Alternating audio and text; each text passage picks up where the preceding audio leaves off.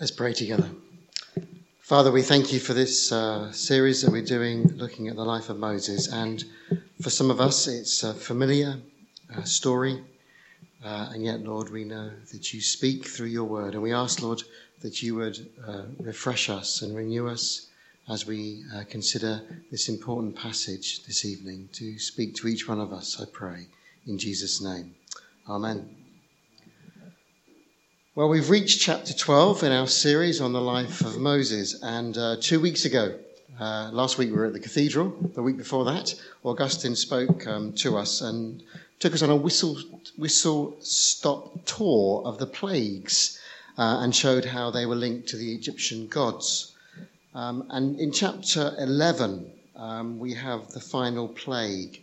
And it's really quite, a, I think, the most shocking and the most disturbing of all the plagues, the plague on the firstborn. And uh, I don't know about you, but as I heard that read, story read again, it just sends a shiver down my spine. God had outgunned all of the Egyptians, Egyptian gods, but still Pharaoh refused to let his people go. So it's in this, following this final plague, the slaughter of the firstborn, that eventually um, Pharaoh lets God's people go. And we read from the palace to the servant quarters to the cattle sheds, um, there was an awful slaughter of the firstborn. Um, I think it, we can become very familiar, can't we, with these, with these passages, these verses. But I want us to try and think what would it have been like for the Hebrews to hear this message that actually God's rescue plan was all about a lamb it must have been quite staggering for them. You know, how on earth is a little lamb going to be able to help them in their situation? And of course, we know for us as Christians, the lamb also plays an important part in our understanding of salvation. Last week, we um, commemorated the 75th anniversary of D Day. And um, it's astonishing to think there are still men and women alive who have vivid memories of what happened on that day in 1944.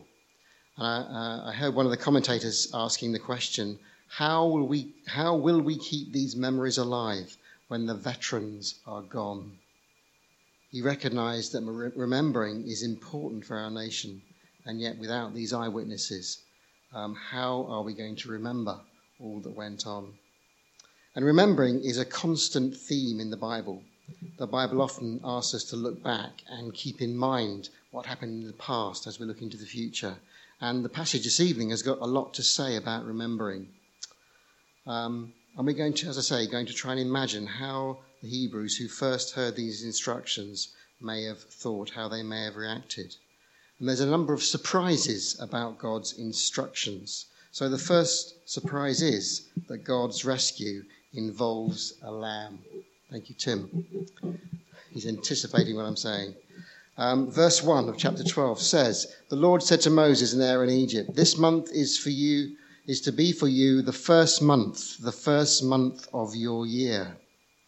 So, but before the event which God wants his people to remember has happened, God is giving instructions about how they must keep this memory alive in their community. Doesn't it remind you of how Jesus gave his disciples a way to remember his sacrifice by sharing it in a meal together before he faces the cross? But in these verses, there's a double announcement. It's important that the people hear what God is about to do, and it's important they keep on remembering that annually, not just within their lifetimes, but for future generations. The Passover will become a family festival and a way to share the story of God's rescue down through the generations. And so God tells them this is how you're going to start each new year. They will begin each new year by remembering that they had been slaves in Egypt and how God had liberated them. And it all came about through the slaughter of a lamb. But as so often happens in Scripture, we have a reference to another time. It points forward to Jesus to another lamb who would die. And in a fresh and a wonderful way, God's people would begin all over again. And they would look back and remember a rescue for all people, for all time, for those who put their trust in the Lamb that died. So, why was the Lamb so important for this great rescue in Egypt? And what does that teach us as Christians about Jesus, the Lamb of God? Well, let's listen to the instructions in verse 2. It says, Tell the whole community of Israel that on the tenth day of this month, each man is to take a lamb for his family, one for each household. So each family is to have a lamb, and it must be a male without defect. And the family must look after it for 14 days before it's sacrificed. It says that in verse 6. It says, Take care of them until the 14th day. It seems to be a very strange instruction, doesn't it? When we uh, lived in Pakistan, um, in the area we lived, which was all Muslim families, um, during Eid, um, people would, um, every family in the street would either have a sheep or a goat, um, what else? Sheep, goat, or cow. and sometimes people had a camel if they were very wealthy. And uh, what would happen is that they, these animals would be tied up during the day, and then at night, in the cool of the evening, you could see the children uh, walking the animals down the street. It was a most bizarre scene, um, um, particularly because they would also um, decorate the animals. They put tinsel around their neck. Sometimes they paint spots onto the animals, onto the cows, pink spots. And the children used to get um, very attached to the animals. And uh, of course, when they saw them sacrificed by the local imam who came round with his very sharp knife, um, it was quite distressing for them. And I remember seeing the children being upset because this animal had been killed. And I think this modern day practice, because it's still happening in the Islamic world, doesn't happen here, obviously, but in other parts of the world it does, can help us understand why the Hebrews are asked to do this. The command is to keep the animals for 14 days so that they would get to know their animals and recognize that it was to be costly to sacrifice this lamb. The Lord wanted them to understand the price that would be paid to atone for their sins. And the only way in which they're going to be delivered was by that lamb being sacrificed. Deliverance would only happen by the shedding of a lamb's blood. This is why they were given such strange instructions. Just imagine how strange it would have been told to kill the animal and collect the blood and then get a, a paintbrush and then apply the blood to the door frames of the house. So, why was it important to obey these instructions? Well, the Lord explains to Moses and Aaron in advance what will happen in verses 12 and 13. It says, On that same night I will pass through Egypt and strike down every firstborn of both people and animals, and I will bring judgment on all the gods of Egypt. I am the Lord. The blood will be a sign for you on the houses where you are. When I see the blood, I will pass over. No destructive plague will touch you when I strike Egypt. So on that night, blood was shed in every household.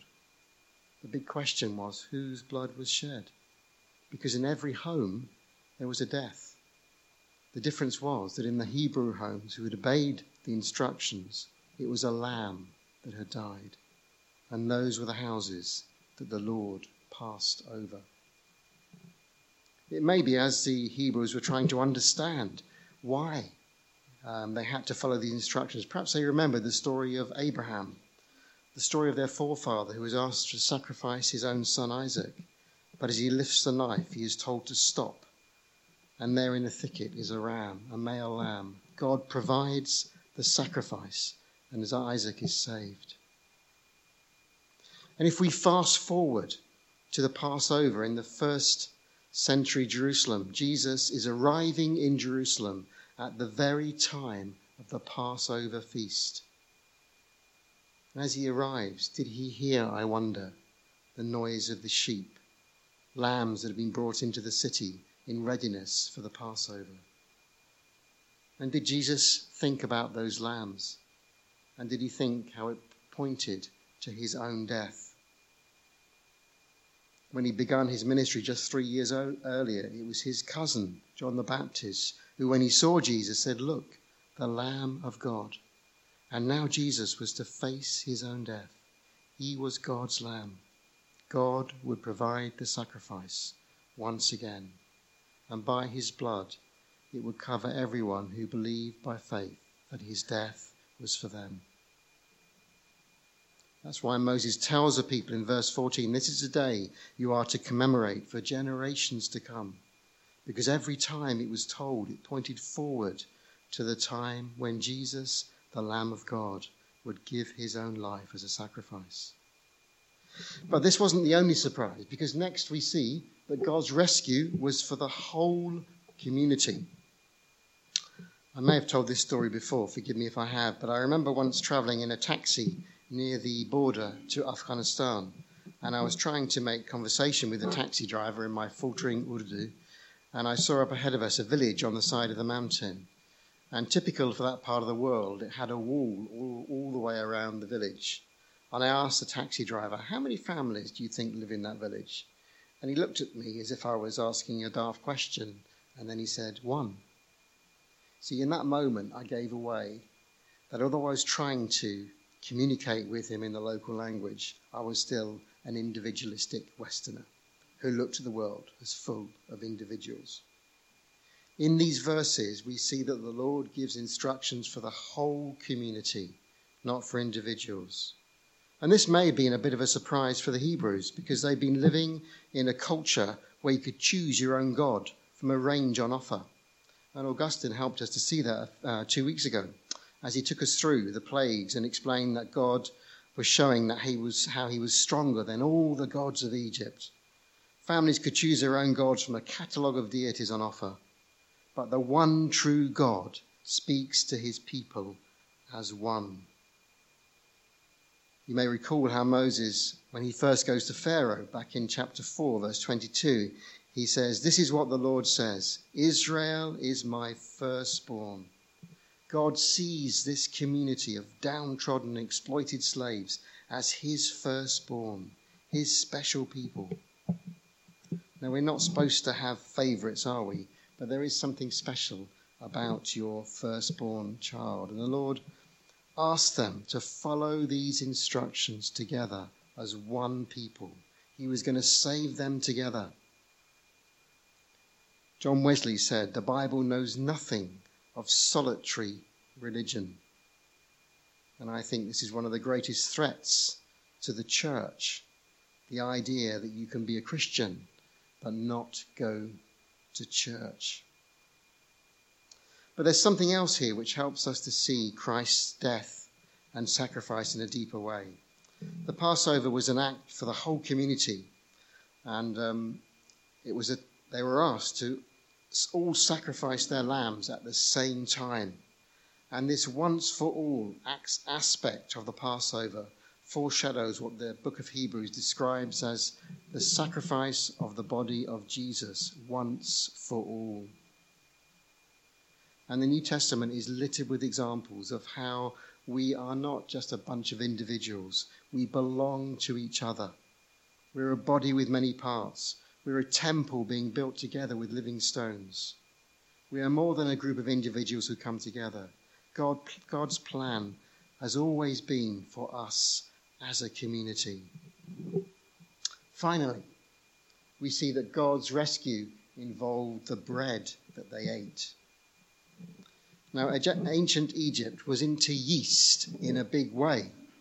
They had um, pioneered the use of yeast in both brewing beer and making bread, apparently.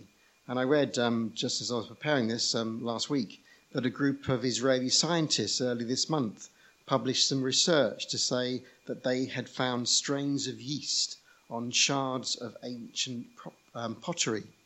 The yeast had survived for 5,000 years. For the Hebrews living in Egypt, we can safely assume that yeast was part of their diet too. And in light of this research, it's interesting that the reference is made to yeast in the Lord's instructions for his rescue plan. Look in verse 14. He said, This is a day you are to commemorate. For the generations to come, you shall celebrate it as a festival to the Lord, a lasting ordinance. For seven days you are to eat bread made without yeast. And we don't really know why the Hebrews were told to abstain from uh, using uh, yeast during Passover. One writer um, says this It was perhaps a reminder that God was doing more than taking them out of Egypt, He was taking Egypt out of them.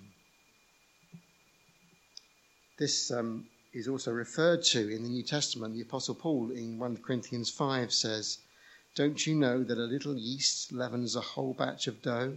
Get rid of the old yeast so that you may be a new unleavened batch, as you really are. For Christ, our Passover lamb, has been sacrificed. And as we come to communion, as we come to remember Christ, our Passover lamb, that's been sacrificed for us, let's examine our hearts, repent of our sins.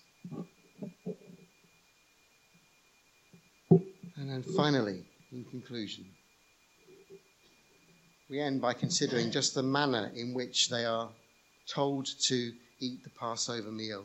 In verse 11, they're told, This is how you are to eat it with your cloak tucked into your belt, your sandals on your feet, and your staff in your hand. Eat it in haste. It is the Lord's Passover. Have you ever eaten a meal like that? A rushed meal as you walk out the door on your way to somewhere important? They, they were to eat their meal ready to leave quickly, with their cloaks tucked into their belts, their sandals on, their staff in their hand.